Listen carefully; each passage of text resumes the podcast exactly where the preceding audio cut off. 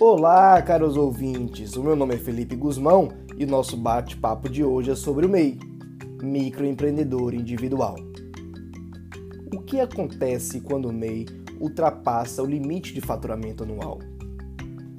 O limite de faturamento anual para o MEI é de 81 mil reais.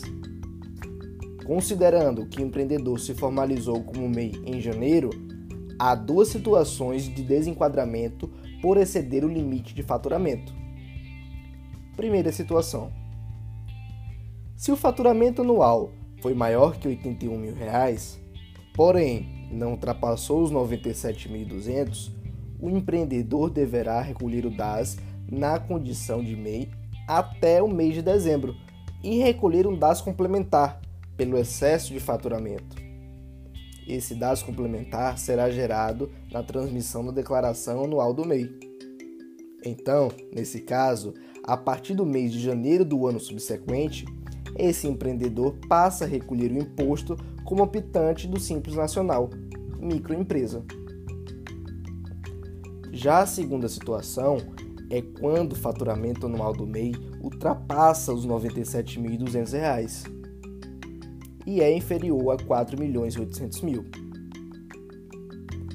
Sendo assim, o MEI vai pagar os tributos do Simples Nacional retroativo desde janeiro ou desde o mês da formalização como MEI. Agora, se o MEI se formalizou ao decorrer do ano, como em setembro, por exemplo, restam quatro meses para que esse empreendedor fature. E, para não ser desenquadrado, ele não pode ultrapassar o faturamento anual proporcional daquele ano, nesse caso, 27 mil. Reais. Ao estourar o limite de faturamento, o MEI tem até o último dia útil do mês subsequente para comunicar à Receita Federal.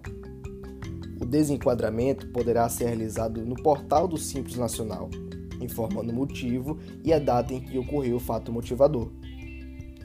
Lembrando que o MEI, depois de desenquadrado, não pode emitir nota fiscal, somente quando migrar de tributação. Estourar o limite é um aspecto positivo, mostra crescimento, mas é preciso que o microempreendedor individual acompanhe o seu faturamento mensalmente. E esse foi o nosso bate-papo de hoje. Até a próxima!